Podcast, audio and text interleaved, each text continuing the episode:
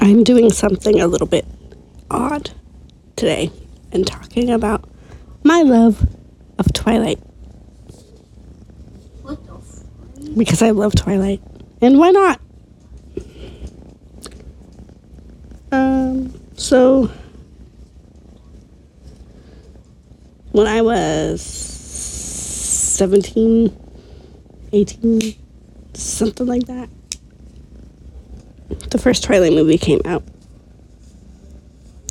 And my sister told me a little bit about it. So I looked it up. And then I watched the first movie as soon as it hit theaters. And uh, read the first book. And I fell in love. And why did I fall in love? I don't know. First of all, because I'm an idiot and I liked Edward. Edward. Even though he turns out to be a complete a hole in later movies. I'm talking about you, New Moon. Hello. You, he's an a hole. Um, and then I read New Moon, got pissed off at Edward. Eventually, I forgave him, but it took a lot longer for me to forgive him than Bella because I'm smarter than Bella, apparently. Saw that movie.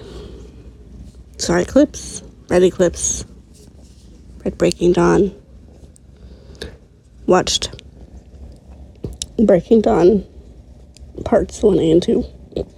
And I fell in love with Renesmee because Renesmee is great. I'm trying not to spoil it because there are people that I know who, for some strange reason, have not watched Twilight. Uh, so I won't tell you who Renesmee is. Please don't look it up and spoil the surprise because it's it's a surprise, all right. Um, and now I am Team Alice. I am rereading the Twilight Saga again, which has been an interesting experience as an adult compared to when I was a teenager. Um, when I was a teenager, you know, it was all about the love and the angst and the, the weird triangle between Edward and Jacob and Bella. Um, now it's about that, but it's a whole other ballgame. It's different. I don't really know how to explain it. Other than that, it's different. Um, because I guess it's more like I mean I can still relate to Bella on a whole lot of levels. Like I am that clumsy high schooler who was well, I didn't always fall down a lot, but I was still pretty um uncoordinated.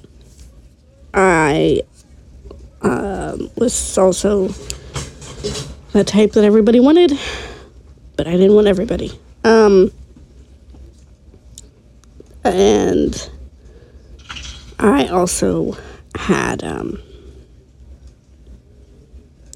a sheltered kind of life, but I was also sort of made to grow up a little bit fast. Not as fast as some people, but you know, I don't I don't really know that I had much of a childhood.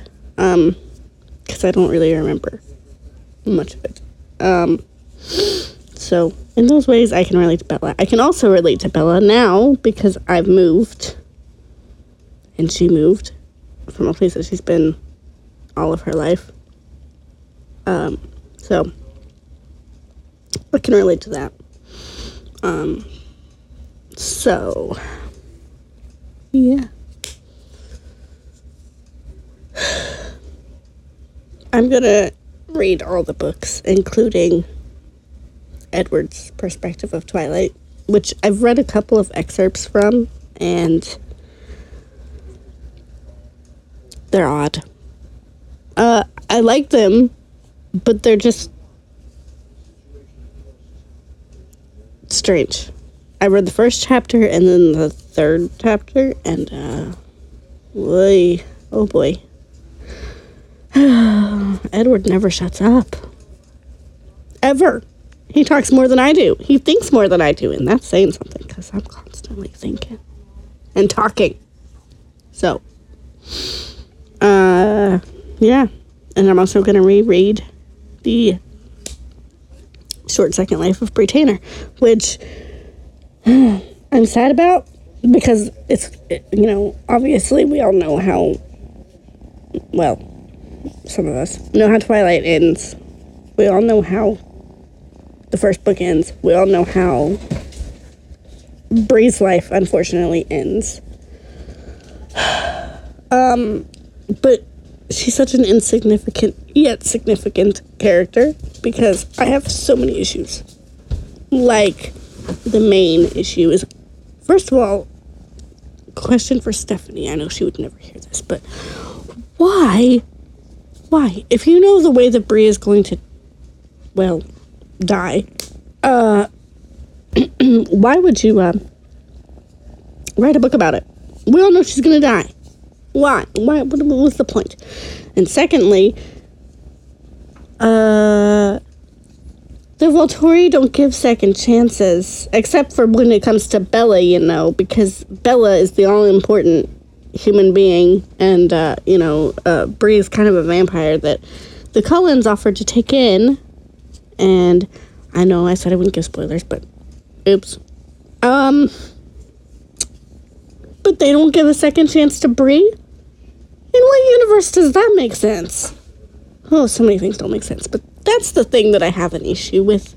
The only thing I really have an issue with is Bree. I want there to be a, a, a rewrite. Please, let there be a rewrite and let Bree live. Because my soul, my soul can't take it. Can we just, please, please? So, yeah, that's what I've been up to. Rereading Twilight. I've watched all the movies a thousand million times. I I um just recently got Audible. So I decided I was like, you know what? I've watched the movies. Now let's see if the movies are as good as the books. Spoiler alert, the books are better. Movies are I mean, okay.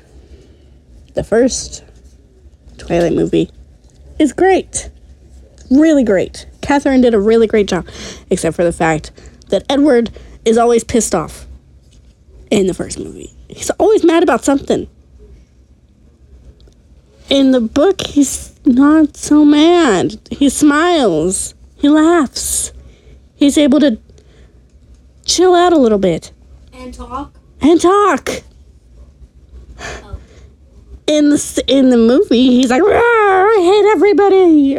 I mean, uh, okay, it's not quite that bad, but it is bad, dude. Like, I think the only time that he cracks a smile is like one time in possibly the meadow, maybe. Uh, but that's it. It's the only time I ever see him smile, and it's sad. Come on, guys, can we please make Edward a little happier, please? Sheesh. Uh, you also hardly ever see Alice in the first movie, and me being Team Alice, that makes me very sad because Alice is a wonderful vampire, okay? She needs more screen time. Please. Uh in New Moon you don't really well obviously you don't see her because she's not there. But when she does come back because of reasons I'm not trying to spoil here, when she does come back, you don't really see her much. And it's towards the end, which I get, but there's more written about Alice in the second book than there is in the second movie, which is atrocious. the third movie, see her a little more. The fourth and fifth, eh, she's kind of there, kind of not. She's there in the beginning, and then she kind of like disappears because it's all about Bella and Edward and fuck Alice.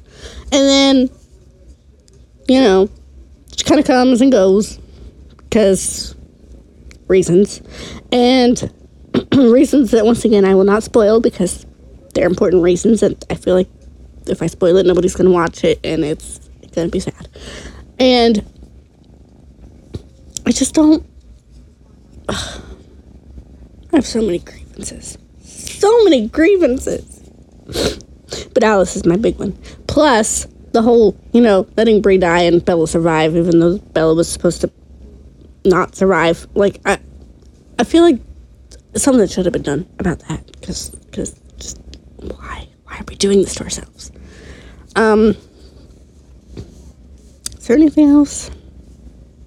No.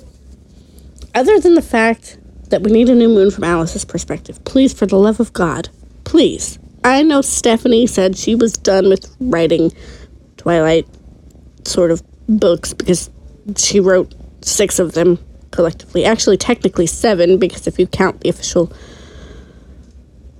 uh, the official guide, um, which is illustrated something or other, and it also has stories of everybody in it. And I, I don't know what else it has, but because I can't see it, so there'd be no point. But can we please have a new one? I'll write it. I will freaking write that shit if you just hand me Alice, Stephenie. Hand me Alice because clearly, somewhere down the line, she just got kind of dropped off in no man's land, and I'd like to know what she was thinking. Because there's some serious betrayal happening here, and I just, I can't. I just can't. Okay, I can't. Can't deal with not knowing what she what, what was going on in that pixie head of hers. So, Stephenie, hand me Alice. I will take care of her. You just do whatever it is that you're doing and, and give me Alice, and I will make sure that she gets the screen time, the right time, the book time, whatever time that she needs to be an not underrated character. Thank you very much, thank you for coming to my TED Talk about Twilight. Bye.